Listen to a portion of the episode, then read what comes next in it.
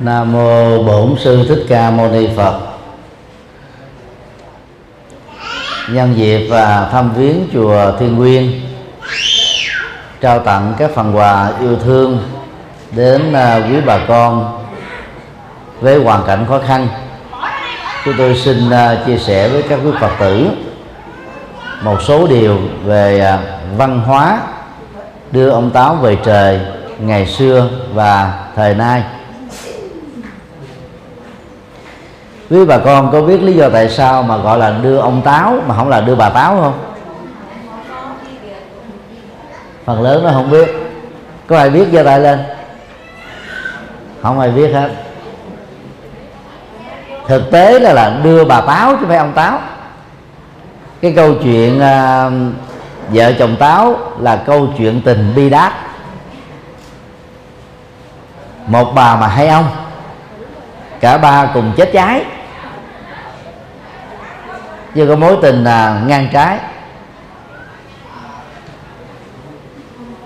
Sau khi một bà hai ông chết cháy thì người Trung Quốc mới xem ba nhân vật này đó là Táo Quân, tức là vua của nhà bếp, mà vai trò của họ đó là vào dịp cuối năm đó, sau khi ghi nhận một cách chi tiết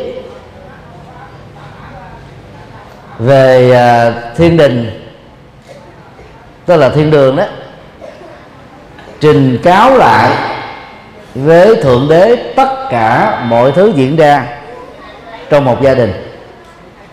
Từ đó, đó Thượng Đế mới phán xử, trao phước bằng các ăn đức cho gia đình đó, hay là giáng họa bằng cách trừng phạt cho những thành viên ở trong gia đình lỡ làm những điều phạm pháp về luật và phạm lỗi về quan hệ dân sự. Dựa vào cái quan điểm mê tín này đó, người ta tin rằng là ông Táo có khả năng bay về trời. Về hình thức bay đó, đó ngày xưa đó chưa có máy bay, chưa có trực thăng, chưa có xe lửa cao tốc, chưa có các cái tiện ích di chuyển ngoài thuyền, tức là di chuyển ở, ở trên sông thôi, còn bằng lớn còn lại là đi bộ. Cho nên giao thông đường thủy được xem là hữu hiệu nhất. Và để uh, truyền thông những điều Táo cấu trình về những chuyện xảy ra ở trong gia đình với Thượng Đế trên trời đó, người ta mới làm hình ảnh những con cá chép. Mà theo quan niệm của Trung Quốc đó, cá chép là loài duy nhất có thể gọi là bơi về thiên đường được để gặp Thượng Đế mà tấu trình được, và chở gọi là một bà hai ông về bên thiên đường. Chứ là thấy cái câu chuyện này nó rất là hoang đường, rất là mê tín. Cá phải sống dưới nước, nước ao, nước hồ, nước sông, nước rạch, nước biển. Và nước thì phải bám ở trên mặt đất, không có sự lựa chọn khác do lực hút của trái đất. Còn trên thực tế thì chẳng có ông trời, cũng chưa từng có những cái tầng trời, và vũ trụ này nó là một cái gì đó vô cực, mênh mông, bao la, không cùng tận. Quả địa cầu chúng ta nó là một hình bầu dục, nó xoay theo cái quỹ đạo của nó, và nó lơ lửng ở trong không gian do sức hút của hệ mặt trời mà nó trực thuộc.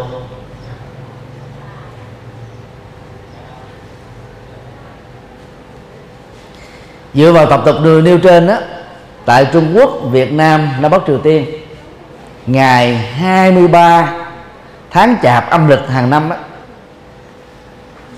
người ta có thói quen phóng sinh các loài con cá chép, mà trên thực tế nó trở thành là phóng tử, tức là tạo ra cái chết thay vì đó là buông tặng sự, ban tặng sự sống. Ở Việt Nam, cái tập tục mà thả cá chép đó chỉ còn tồn tại ở miền Bắc thôi. Tại các con sông chính yếu của các tỉnh thành miền Bắc đó, từ ngày hai mươi ba tháng Chạp, người ta thường mua các con cá và bỏ vào trong các bọc ni lông. Cái lượng nước ở trong bọc ni lông là rất ít. Đứng trên một cái cầu có một cái khoảng cách cao, cách cái cái mặt sông, mặt nước mà người ta thả xuống đôi lúc đó là mười mét. mà thả xuống chút như thế này đó, các con cá nó phải nhảy xuống nha, rớt xuống như thế này, phần lớn là lừ đừ hết, có con là muốn chết luôn. Và bên cạnh đó đó, ở cách đó khoảng chừng vài ba chục mét thôi, chúng ta thấy một số ngư dân chài đang chầu trực với những cái cây vớt rất là lớn, và có những cây vớt là có chích điện, chích cho các con cá này ngất xỉu, bắt đầu vớt lên và bỏ vào trong cái xô, sau đó cái xô đó đem ra ngoài chợ tiếp tục bán để cho những người mê tín này đó mua những loại cá chép đó tiếp tục lại thả. Và bằng cách đó đó, cứ ngày hai mươi ba tháng chạp á, vài chục ngàn, vài trăm ngàn con cá chép sẽ bị chết, và nó trở thành là một cái cái phương tiện mậu dịch đối với những người mê tín dị đoan vào cái tập tục không mấy hay ho này. Chính quyền ở Việt Nam trong nhiều năm qua đó đã ra những cái ban hành yêu cầu đó, giữ vệ sinh môi trường cho các con sông, vì nạn ô nhiễm nó nó nó nó trở nên quá nghiêm trọng, đáng báo động. Thả cá chép xong rồi đó, người ta thả luôn các cái bao ni lông đó ở trên mặt nước sông. Ngoài cái việc phóng tử hàng vạn, hàng trăm vạn các con cá chép, thì cái tập tục này đó tạo ra cái sự phóng uế vào trong dòng nước các cái bao ni lông. Mỗi một bao ni lông á, sản xuất chỉ trong vòng chỉ có một giây là xong, nhưng mà khi sử dụng vứt bỏ ở ngoài mặt đất hay là ở dưới lòng nước đó, nó mất đến cả vài chục năm mới có thể bị tiêu hủy. Nạn ô nhiễm môi trường đó là rất lớn. Theo đó các nước phương Tây đó ngày nay đã cấm sử dụng bao ni lông này, và khích lệ việc sử dụng các loại bao giấy tái tạo, recycle paper, để bảo vệ môi trường, giảm đi những cái ảnh hưởng đối với sức khỏe của con người. Dĩ nhiên cũng có rất nhiều Phật tử ý thức được việc này. Khi mua cá chép để phóng sinh đó, thì họ đem cái xô theo và cầm một cái xô đó đi ra ngoài các sông. Họ đứng bên cạnh bờ sông, sau khi làm lễ đôi ba phút, họ thả xuống một cách rất là nhẹ nhàng. Các chú cá chép, các cô cá chép á, vẫn giữ được sức khỏe. Và vì dĩ dầu chất phóng thải từ các cái khu công nghiệp chưa trải qua cái cái cái cái việc mà lọc, cho nên thả xuống những cái dòng nước bị ô nhiễm đó, các cô chú cá chép này đó trong vòng vài ngày, mà phần lớn vài tiếng, là có thể chết rồi. Do đó các Phật tử không nên hưởng ứng cái tập tục mua cá chép để đưa ông đó về trời, vừa tốn tiền vô ích. Sử dụng các cái nguồn tiền đó cho các hoạt động phụng sự nhân sinh, tốt đại phóng sinh. Hiện nay trên thế giới đó chỉ còn một vài nước còn tập tục phóng sinh, trong đó có Việt Nam, Trung Quốc, Hàn Quốc, Đài Loan, Hồng Kông, Macau. Nói chung là những nước ảnh hưởng nghiêm trọng từ tập tục văn hóa của Trung Quốc. Còn tinh thần phóng sanh mà Đức Phật đã dạy trong kinh là khác hoàn toàn, tức là nó đang chuẩn bị bị giết chết, chúng ta tình cờ phát hiện, và do đó chúng ta mua lại để thả sự sống, tạo cơ hội sự sống cho các con vật bất hạnh này. Hoàn toàn không đặt hàng, vì khi mình đặt hàng để mua cá chim phóng sinh xuống nước và trên trời, những người dân Bắc này đó có cơ hội để đi đặt hàng ở những đầu mối. Những đầu mối đó sẽ đi đặt hàng ở những người chuyên sống bằng những cái nghề này, và chúng ta tạo ra một cái dây chuyền và mắt xích, cứ mua đi bán lại. Một bên đó mua để mua cầu phước báo, một bên để mua mua sinh, cả hai chẳng tốt gì hết đó. Không bắt đó là đại phóng sinh. Do đó các Phật tử nên tẩy chay với các cái dịch vụ phóng sinh cá chim, và chuyển đổi những cái hoạt động đó qua các hoạt động từ thiện mang tính nhân đạo và nhân văn sâu sắc. Đó là điều mà Đức Phật nói là lợi ích cho mình và lợi ích cho người. Người tu học Phật là mỗi khi làm hành động nào đó, bao gồm lời nói và việc làm, phải nhấn nhấn mạnh đến cái góc độ này, vừa tôn trọng luật pháp, vừa phát triển đạo đức, lễ binh và lễ người, thì hành động đó được gọi là hành động cao quý, mà nói theo ngôn ngữ hiện đại là hành động mang tính nhân văn, hành động nhân bản.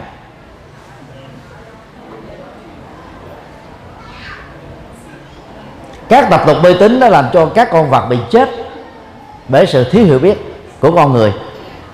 Tục đưa ông đó về trời phóng sanh các loại cá chép làm cho cá chép chết nhiều lắm.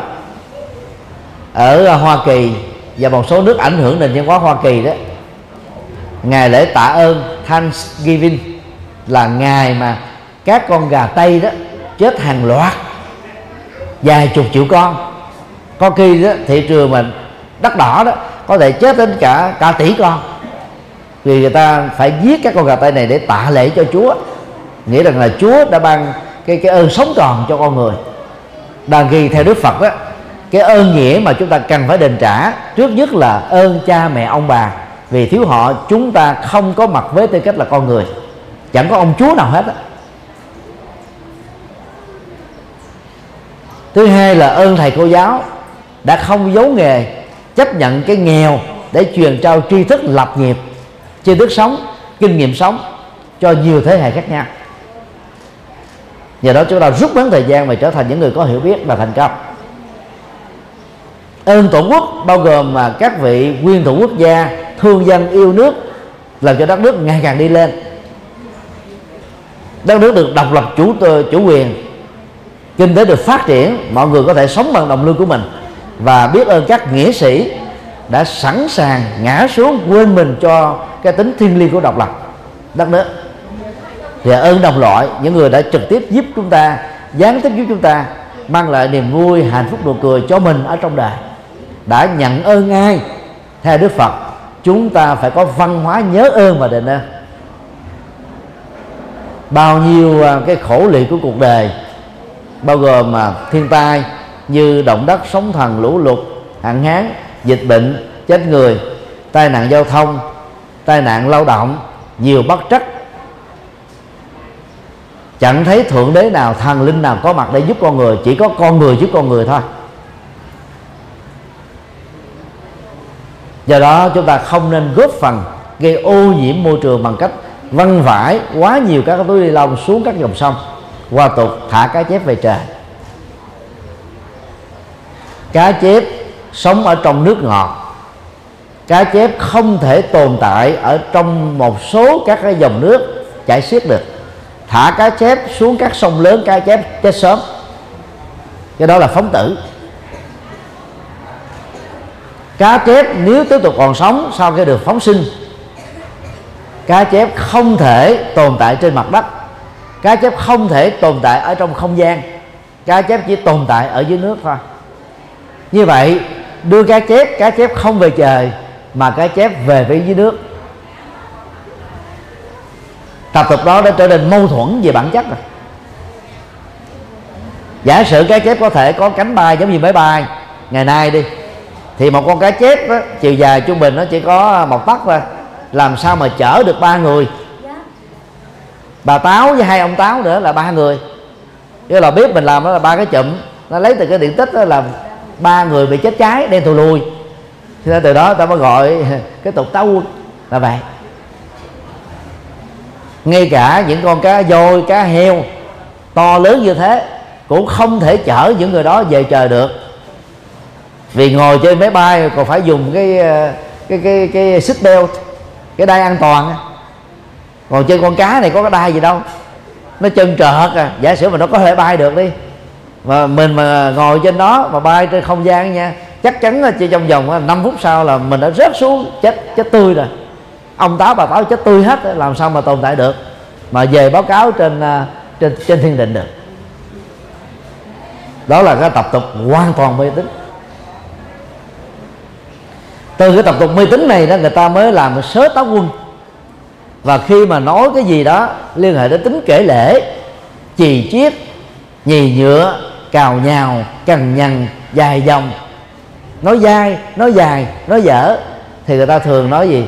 Đây là phong cách nói chuyện táo quân khá thành công. Các danh hài miền Bắc hoàn toàn không có miền Nam tham gia. Là thông qua cái chương trình Táo ở trên vê tê vê đó, chúng ta thấy là những điều nổi cộm nhất, đáng bị phê phán nhất, dầu người đó ở vai trò nào, đã được cái văn học vê tê vê này đó gọi là mổ xẻ đến, soi mối đến, nhằm giáo dục cho con người những cái kinh nghiệm nhất định, khắc phục những cái tình trạng tương tự đó, không để cho nó tái diễn thêm một lần nào nữa trong tương lai. Nhưng trên thực tế đó, năm nào chương trình Táo Quân á, của vê tê vê cũng làm, phản ánh cũng rất là hay, nhưng mà cái tệ nạn xã hội nó vẫn còn đầy ắp thôi. Dù sao đi nữa nó cũng phản ánh được những cái mặt tiêu cực mà chúng ta cần phải rút kinh nghiệm để vượt qua. Như vậy đứng ở góc độ sớ Táo Quân hiện đại, chúng ta thấy nó có những bài học để rút kinh nghiệm, những bài học hay, những bài học dở, và rút kinh nghiệm nào cũng có những giá trị nhất định của nó. Do đó thay vì đó chúng ta đầu tư tiền, có người đó đốt giấy vàng mã như ở miền Bắc, có người đó mua các uh, máy bay rồi trực thăng bằng giấy vàng mã, có người mua xe hơi, xe lửa bằng giấy vàng mã vài vài triệu đồng để đưa ông Táo đi nhanh hơn, về báo cáo tốt cho mình, và kỳ vọng rằng là bằng cái sự báo cáo tốt đó, ô dù bao che đó, lợi ích nhóm đó đó, thượng đế đó, cả để Táo Quân sẽ ban phước cho mình và ngăn các cái họa đối với cuộc đời của mình. Chuyện đó không có thật. Thượng đế theo Phật giáo, do nỗi sợ hãi và sự thiếu hiểu biết về bản chất của vũ trụ được tạo dựng lên. Còn theo học thuyết các tôn giáo đó, thượng đế tạo ra con người, người nam trước, người nữ sau, như là trong Do Thái giáo hay Kitô giáo, thì đầu tiên thượng đế tạo ra người đàn ông, bẻ một xương sườn của đàn ông, tạo ra người phụ nữ, rồi cái cặp nam nữ đầu tiên đó loạn luôn với nhau mà có ra nhân loại, cho nên nhân loại phải mang cái tội tố tông đời đời kiếp kiếp, rồi phải quy ngưỡng vào Chúa để được đó là là là là à, xá tội.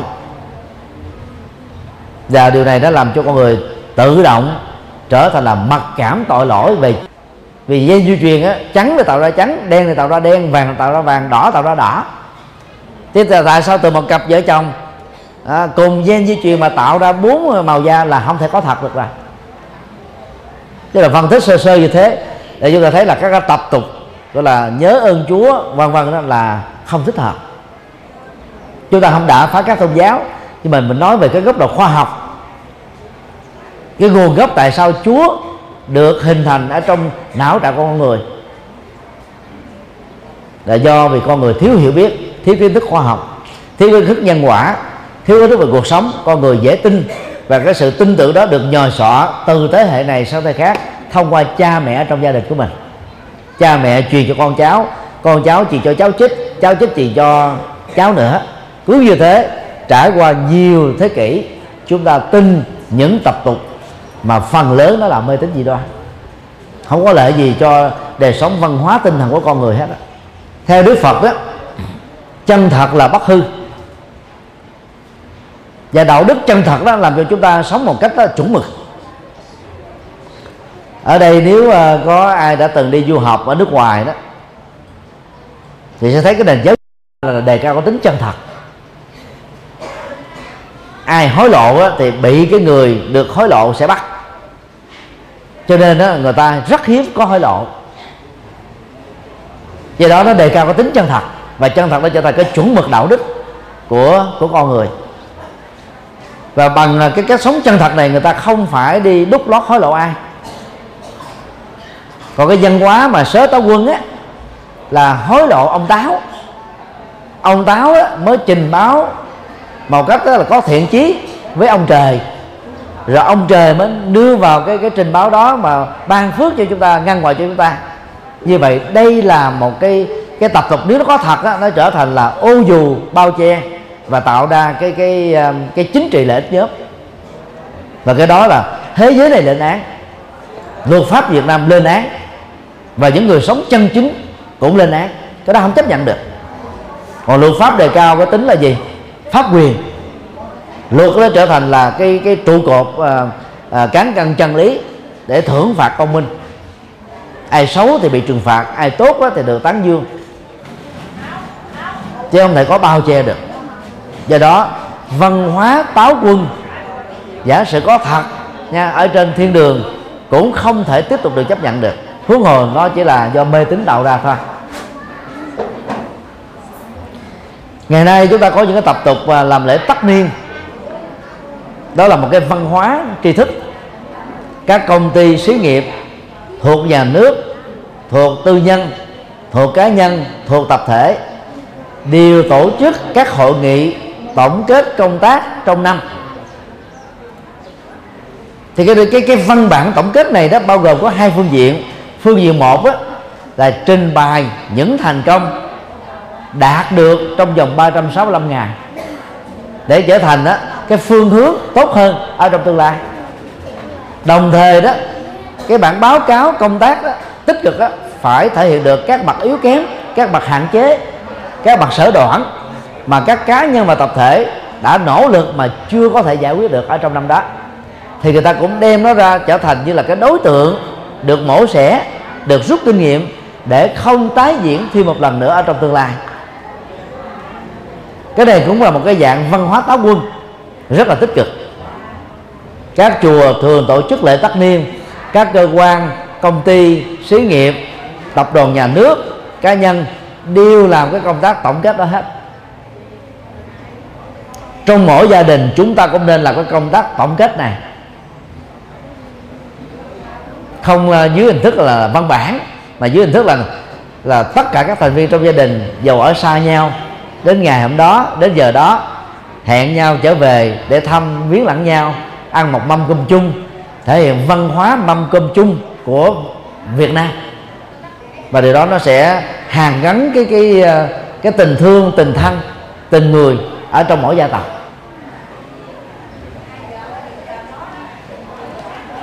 Ba lần đi thuyết giảng cho cộng đồng Việt Nam tại Đức và gần mười nước của châu Âu, phần lớn là thuộc khối Đông Âu và Tây Âu á.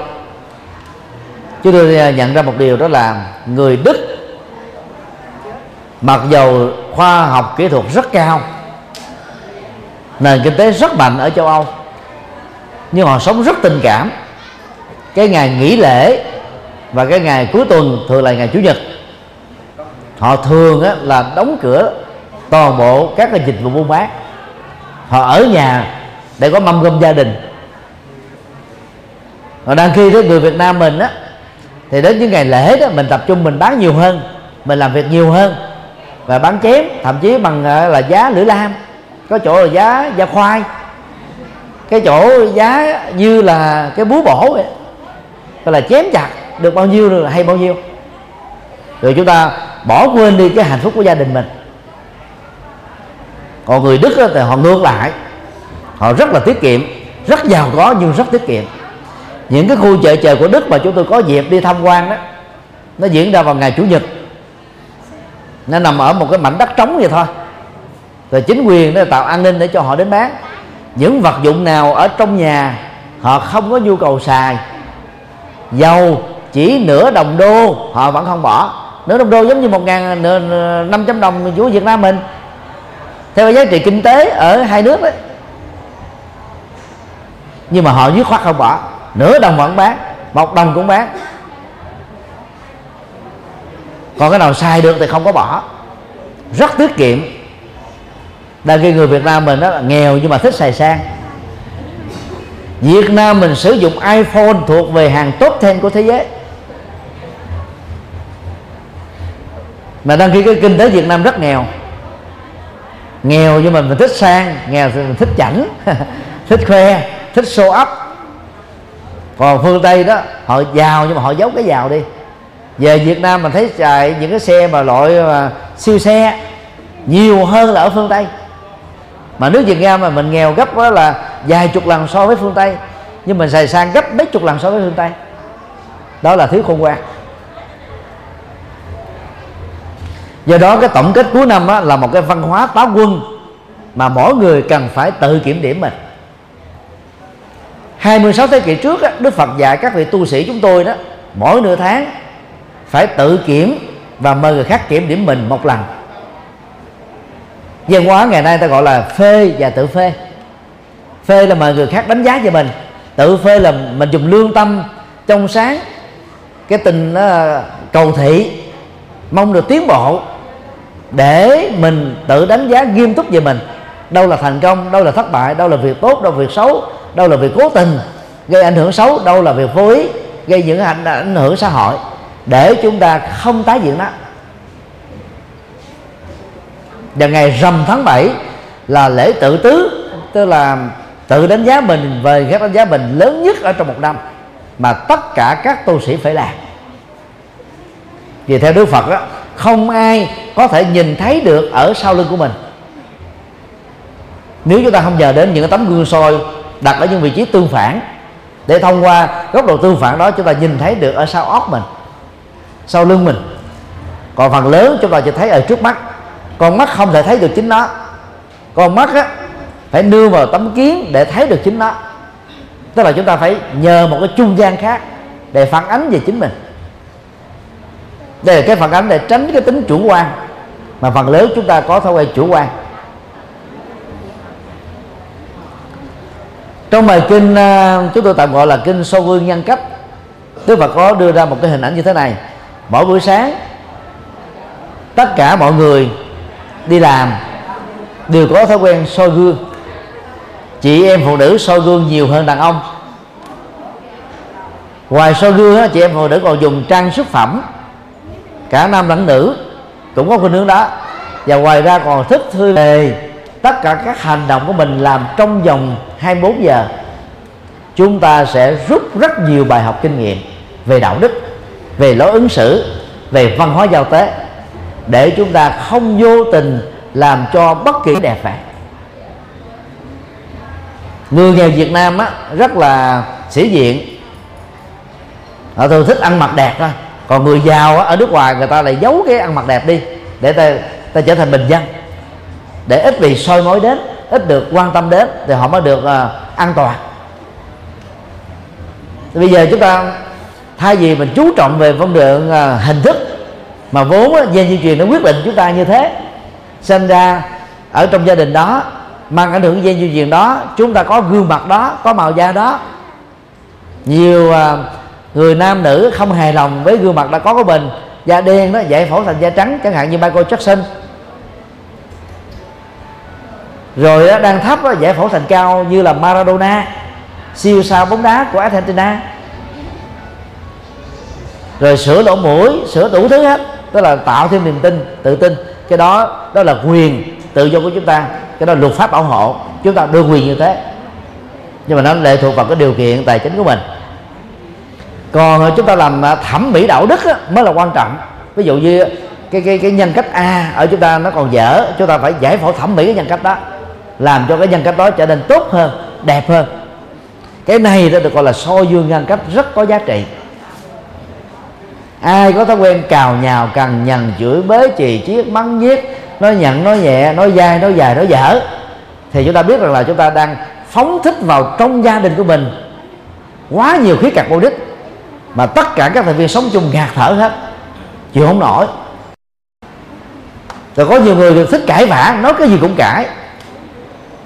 Người ta thường nói là Quảng Nam hay cãi. Có một số người Quảng Nam họ cãi dữ lắm, nói đúng cũng cãi, nói sai cũng cãi, nói không đúng không sai họ cũng cãi, cứ nghe là cứ cãi thôi. Cũng có rất nhiều người chẳng phải là Quảng Nam cũng thích cãi. Cãi cho thành như là một thói quen xấu vậy. Và cãi chỗ nào nó làm không khí nó nặng trịch ở chỗ đó, mệt mỏi chỗ đó, căng thẳng chỗ đó. Muốn hạnh phúc vợ chồng đừng có cãi, cứ tương nhượng nhau đi, nhường nhịn nhau đi là hạnh phúc đó có. Còn cãi rồi đó là không thể nào có niềm vui, nụ cười được. Ở trong trong nhà cái không khí nó trở nên lạnh tanh, giống như trong chiến tranh lạnh vậy. Vợ và chồng á trở thành ly thân nhau, nằm trên một cái giường mà không thể là quan tâm lẫn nhau, ăn cho một mâm cơm mà không ai nhìn ngó nhau, chăm sóc nhau. Do đó ta phải sửa cái đó bằng cách là soi gương nhân cách.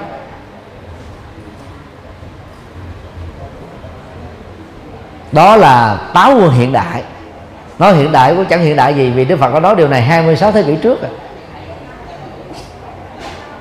nhưng mà nó vẫn còn giá trị thích ứng, không bị lỗi thời.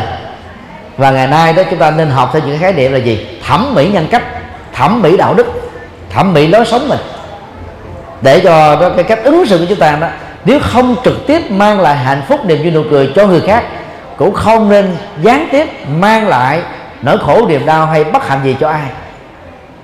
Chúng ta phải cam kết làm được việc này. Cái này nó không khó, nó không đòi hỏi là mình phải có trình độ cử nhân, thạc sĩ, tiến sĩ, hậu tiến sĩ gì hết á. Chỉ cần có hiểu biết và nêu quyết tâm cao, chúng ta thay đổi được tính tình mình mỗi ngày một chút, đến đầu lâu rồi đó chúng ta hội tụ được các tính cách cao thượng nhất và quý trọng nhất mà con người cần sở hữu được.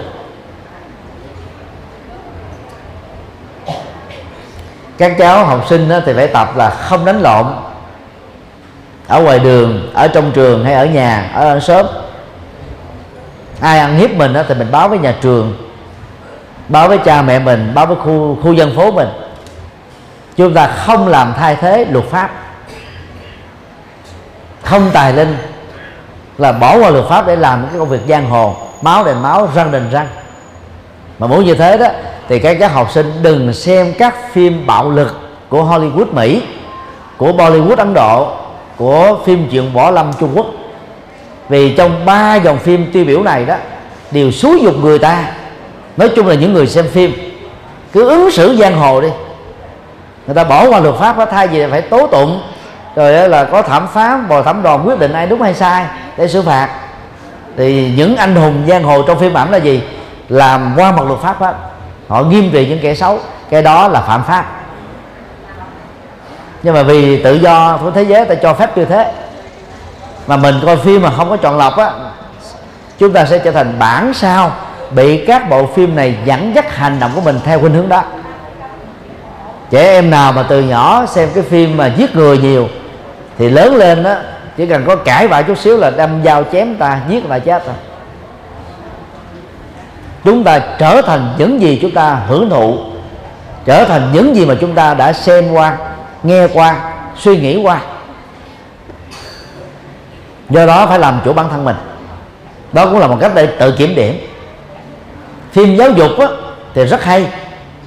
Phần lớn các phim hoạt hình á, đều là phim giáo dục cao, nhưng mà người ta lại ít thích thêm. Người ta có khuynh hướng xem những phim xấu, phim nghèo, phim bạo lực, phim tình dục, à, phim nói tục, phim tiếu lâm. Còn những cái phim giáo dục nghiêm túc thì người ta ít ít thích xem lắm. Theo thống kê đó, Việt Nam truy cập vào các trang web xấu nhiều nhất thế giới. Và trên Google á, chữ Việt truy cập vào các cái từ khóa liên hệ đến các trang web xấu là nhiều nhất thế giới. Đó là một cái thống kê mà là người Việt Nam chúng ta phải thấy xấu hổ. Thế bao nhiêu điều hay, điều quý trên internet thì mình không truy cập, chỉ truy cập những cái xấu nhất thôi. Đó là khuynh hướng hưởng thụ.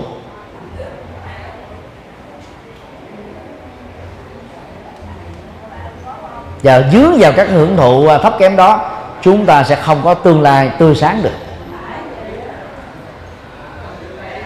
Như vậy mỗi người phải trở thành ông táo bà táo cho chính mình, tự đánh giá mình, tự kiểm điểm mình, và mời gọi người khác với lòng biết ơn, với tâm cầu thị, với thái độ sẵn lòng lắng nghe và sửa chữa những khuyết tật nếu có.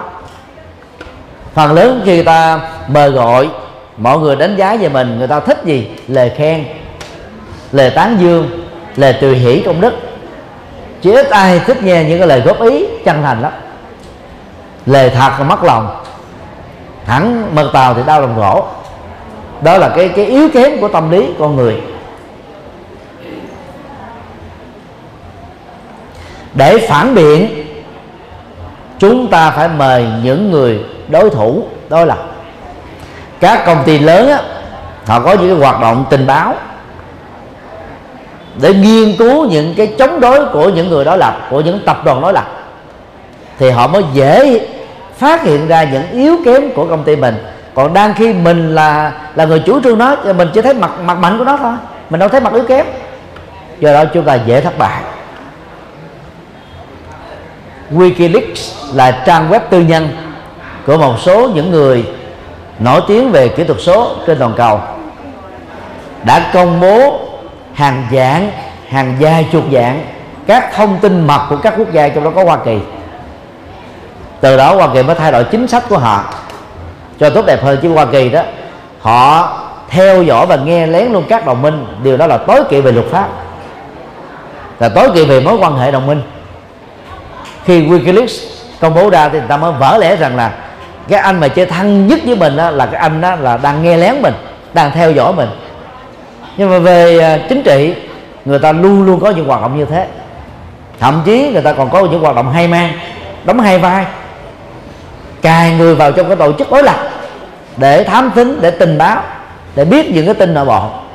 Thay vì mình đi làm công việc đó đối với người khác, hãy làm công việc đó đối với chính mình. Mình phải trở thành tình báo cho chính mình. Mình tình báo xem coi nhân cách mình, đạo đức mình nó có tốt không. Nếu chưa tốt phải sửa. Trong mười lần thuyết giảng tại trại giam ấy, thì sau những lần thuyết giảng chúng tôi đều xin được giao lưu trực tiếp, không có sắp xếp trước, với một số phạm nhân. Trại giam K hai mươi huyện trong tỉnh Bến Tre thì có hai nghìn một trăm phạm nhân. Trại giam Sơn Phú bốn ở thành phố Thái Nguyên, cách Hà Nội một trăm hai mươi cây số đó, thì có năm nghìn năm trăm phạm nhân. Án tù của họ trung bình đó là mười lăm năm cho đến chung thân. Chúng tôi đã chia sẻ được mười lần như thế trong hai trại giam này. Và khi tâm sự đó thì một số phạm nhân đó, họ mới nói như thế này nè: thật tình mà nói, khi tôi làm những việc xấu đó tôi không biết rằng tôi phạm pháp. Không phải họ nói chê, và cũng không phải họ biện hộ đâu, vì luật pháp nó rất là nhiều, nó nhiều như là rừng. Ngay cả các luật sư còn không nắm hết được đâu là những điều mà làm vào nó trở thành phạm pháp. Người ta chỉ biết những điều căn bản nè: giết người là phạm pháp, trộm cướp là phạm pháp, lừa đảo là phạm pháp, ngoại tình là phạm pháp, tham nhũng là phạm pháp. Nhưng mà hàng vạn các cái tội khác người ta đâu nhớ hết được. Do vì không biết hết cho nên người ta dễ lún lút sâu vào trong con đường tội lỗi lắm.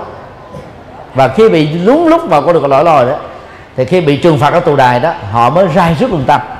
Họ nghĩ rằng cuộc đời của họ là dấu chấm hết rồi, không còn gì nữa hết đó. Thì vào đó chúng tôi thường chơi chữ. Chữ tù á, với chữ tu là một vần thôi, nó chỉ khác nhau dấu quyền. Dấu quyền nó có cái thế đứng là gì? Ngã về phía bên tay trái.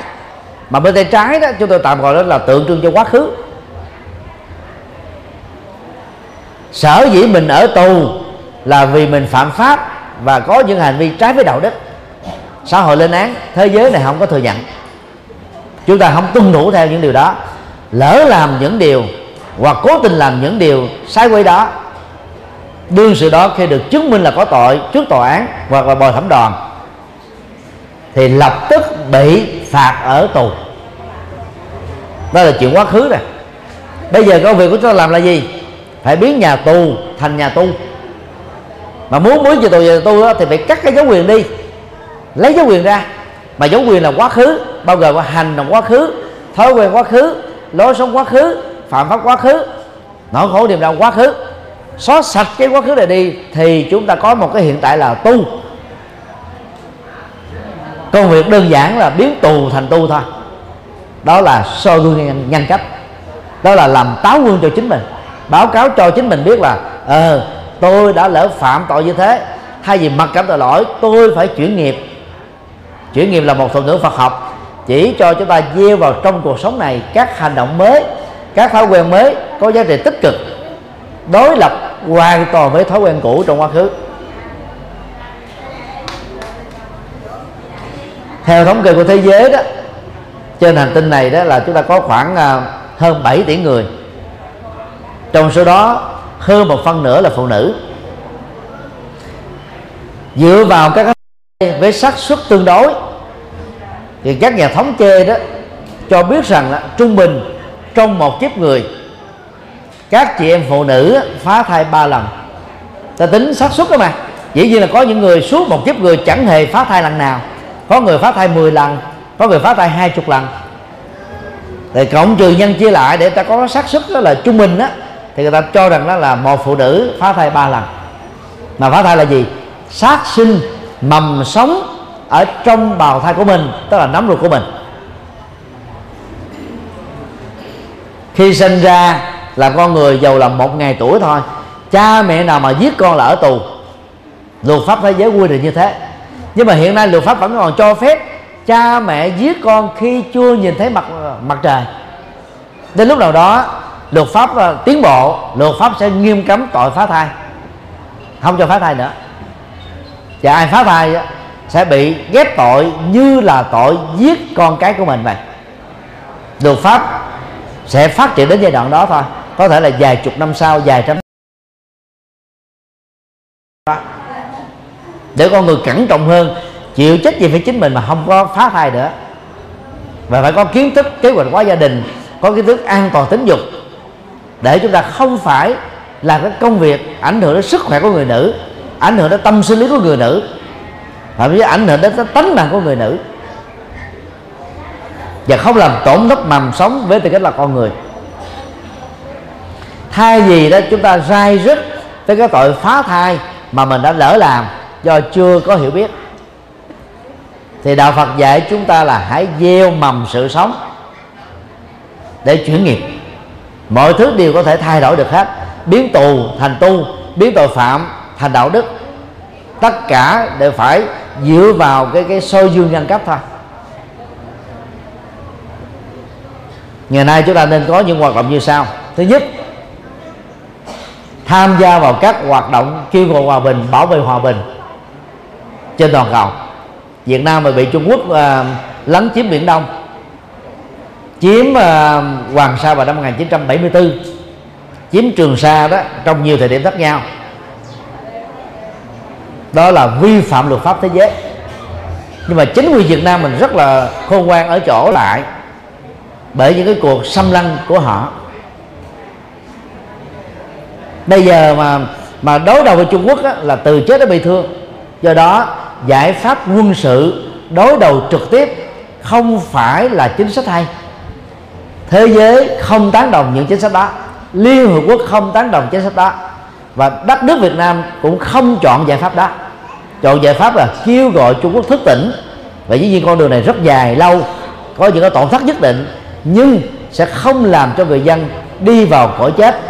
Việt Nam là đất nước bị chiến tranh xâm lăng, một ngàn năm Trung Quốc xâm lăng cai trị chúng ta, từ thế kỷ thứ nhất đến thế kỷ thứ mười, gần một trăm năm Pháp cai trị chúng ta, gần ba mươi năm nội chiến từng ngày dưới sự can thiệp của Mỹ.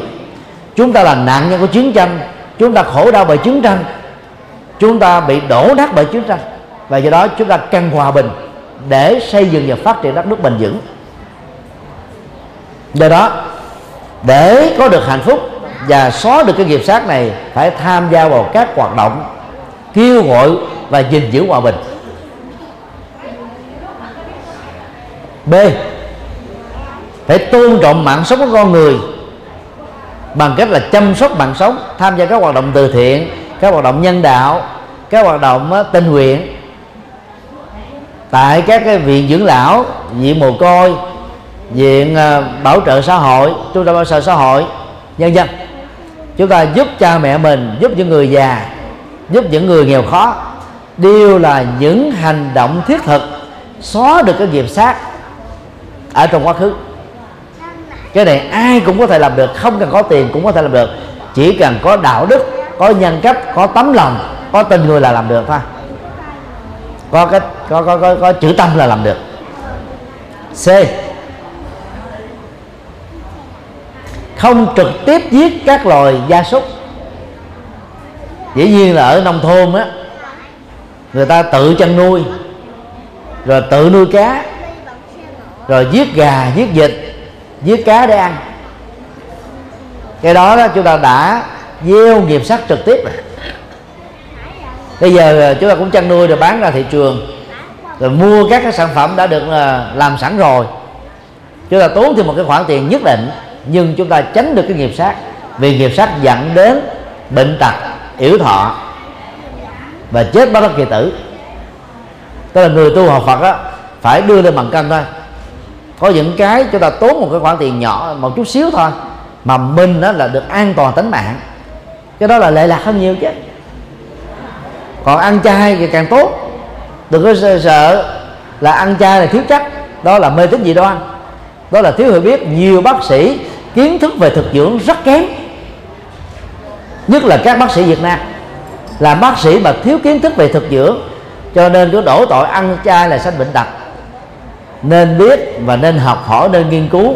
Ấn Độ có sáu thịt ngày nay đó, người ta chăn nuôi bằng kích thích tăng trưởng, cho nên nó chúng bị tập kết rất nhiều các loại bệnh. Và cái quy trình giết giết chết những con vật này đó, nó đau đớn, nó la hét, nó dễ dụa, và cái đó nó tạo ra những cái phản ứng bệnh tật ở trong cơ thể của chúng. Đó là chưa nói đến cái cái quy trình đó là i ét o về an toàn thực phẩm, mà phần lớn các nước nghèo, trong đó có Việt Nam, ta làm rất ẩu. Thực phẩm đó, phần lớn là không được an toàn, nhất là thực phẩm mặn. Như vậy khích lệ người ta ăn chay trở thành anh hùng bảo vệ môi trường, anh hùng bảo vệ sự sống, nó là cách để chuyển nghiệp, như là nghiệp sát. D. Kêu gọi và tham gia hiến máu nhân đạo, hiến mô, hiến tạng, hiến xác cho y học. Cơ thể con người cứ ba tháng là có đủ năng lực tái tạo máu.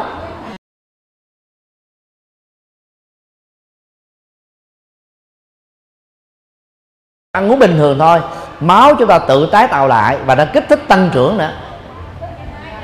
Cho nên rất nhiều người giàu có, bình dân, người lớn, người già, người trẻ, nếu không dướng những cái chứng bệnh thấp khớp, viêm da khớp và một số bệnh mà người ta kỵ hiến máu, thì đều có cơ hội hiến máu để tạo sự sống cho những người kém may mắn hơn mình. Hiến tạng thì gồm có tim, gan, tỳ, phế, thận. Và khi mình hiến tạng mô như thế, chúng ta có cơ hội trao tặng sự sống cho tối thiểu tám cho đến mười người được lắp ghép cái tạng thành công. Hiến xác y học đó, thì sau khi chết đó, thi thể của chúng ta thay vì đó là chôn á, thì sau thời gian nó cũng bị các loại côn trùng ăn hết. Sau khi thiêu á, bốn tiếng đồng hồ sau chúng ta trở thành là tro bụi vô ích, thì thi thể đó trở thành tiêu bản được sử dụng trong y khoa, trung bình là ba năm. Các bác sĩ thực tập sinh á, sẽ tránh được các rủi ro trong điều trị bệnh, trong chẩn đoán bệnh, trong mổ xẻ, và hành động đó trở nên có phước báo cung cực, phước báo rất là to lớn. Ai đó hiến xác cho y học đó, sẽ chết trong trạng thái rất nhẹ nhàng và thư thái, và tái sanh liền ngay lập tức thôi, không có tiếc nuối vào thi thể này nữa, không chấp vào nó. Như vậy chúng ta đã có cơ hội giúp cho tám đến mười người tái sanh thêm một lần nữa ngay trong kiếp sống này, chứ phải chờ sau khi chết. Đó là những cái nghiệp có khả năng chuyển được nghiệp sát mà chúng ta đã lỡ tạo trong quá khứ. Cái này ai cũng làm được hết á. Các quý bà con hãy cố gắng làm, cam kết làm, nỗ lực làm. Nói, mà, nói tóm lại đó, chuyển nghiệp là gieo vào cuộc sống của mình, từ lúc chúng ta ăn năn hối lỗi, những hành động đạo đức, những hành động hợp pháp, những hành động nhân sinh có giá trị nhân văn cao, đối lập lại với các hành động xấu trong quá khứ. Cũng giống như là khi bị trúng thực, chúng ta ăn gừng vào, cạo gió ngay vùng đan điền, xông hơi, hay là uống thuốc là rã rã độc, thì trong vòng đó là ba chục phút sau chúng ta sẽ được bình phục. Thì chuyển nghiệp nó cũng như thế. Cái đó không nên mặc cảm tội lỗi. Biến nhà tù trở thành nhà tu, mà muốn biến nhà tù trở thành nhà tu á, đầu tiên chúng ta phải trở thành táo quân của chính mình, nhận thức là đâu là lỗi mình mình đang có nè. Còn muốn góp ý ai sửa lỗi, chúng ta phải góp ý tế nhị, góp ý riêng tư, để người ta không bị sốc, không bị tự ái, không bị quê, thì người ta mới thay đổi được. Đó là những khéo léo của chúng ta để giúp cho tính tích cực gương chính mình, để thay đổi về nhân cách, báo cáo cho chính mình để mình không có phạm vào những cái tội lỗi đã, đã, đã lỡ tạo nữa. Chứ chẳng có ông trời nào để báo cáo cho á. Còn nếu chúng ta có sống chung với cha mẹ trong gia đình, thì ngoài cái việc chúng ta tự làm táo cho chính mình, quý vị nên nhờ cha mẹ mình đánh giá. Cha mẹ lúc đó sẽ đóng vai là ông thượng đế, bà thượng đế. Bằng tình thương, cha mẹ sẽ cho chúng ta biết là đây là việc không nên làm, đây là việc xấu nè, đây là việc tiêu cực. Thì chúng ta mời gọi bạn bè cũng đánh đánh giá bình phẩm mình, nhờ đó chúng ta sẽ trở thành cái người được quý mến hơn, đắc nhân tâm hơn. Chứ đừng có thả cá gì tốn tiền, đừng đốt giấy vàng mã gì vì ô nhiễm. Có tiền mà đi đốt giấy vàng mã sẽ bị gây cái nghiệp là phá tiền, phá tài sản, vừa trở nên ích kỷ, không biết chia sẻ, mà vừa làm cho môi trường nó bị ô nhiễm hơn, tiền bị đốt cháy một cách rất là vô ích hơn. Chúng ta phải rút kinh nghiệm với cái việc đó. Kính thưa các quý bà con, nhân ngày đưa ông Táo về trời, chúng tôi nói về cái sự tích ông Táo vắn tắt và liên tưởng nó đến những cái hành động soi gương nhân cách để chúng ta trở thành táo quân cho chính mình. Nhờ đó mình có thêm một cái dữ liệu để tham khảo từ quan điểm Phật học, để mình sống cuộc đời nó có giá trị hơn, có hạnh phúc hơn. À, năm đã hết, năm ngày là đến với người Việt Nam trên toàn cầu.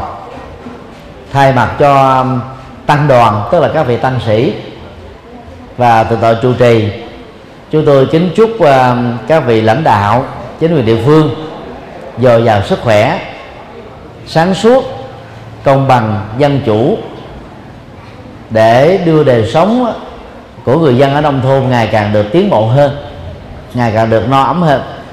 Đồng thời kính chúc quý bà con cô bác đó, ngoài sức khỏe dồi dào để sống khỏe, sống hạnh phúc, phát triển trí tuệ, hiểu biết về Phật pháp, dành thời gian đi chùa để sống đời sống tinh thần phong phú hơn, vượt qua được các nỗi khổ niềm đau. Đồng thời đó, chúc tất cả các thanh niên, các cháu thiếu nhi có một tương lai tươi sáng nhờ các nỗ lực cao quý, đúng nhân quả, đúng phương pháp. Kính chúc tất cả hạnh phúc trong cuộc đời và an vui trong cuộc sống. Sở nguyện tùy tâm, các từ như ý. Nam mô Hoan Hỷ Tạng Bồ Tát Ma Ha Tát.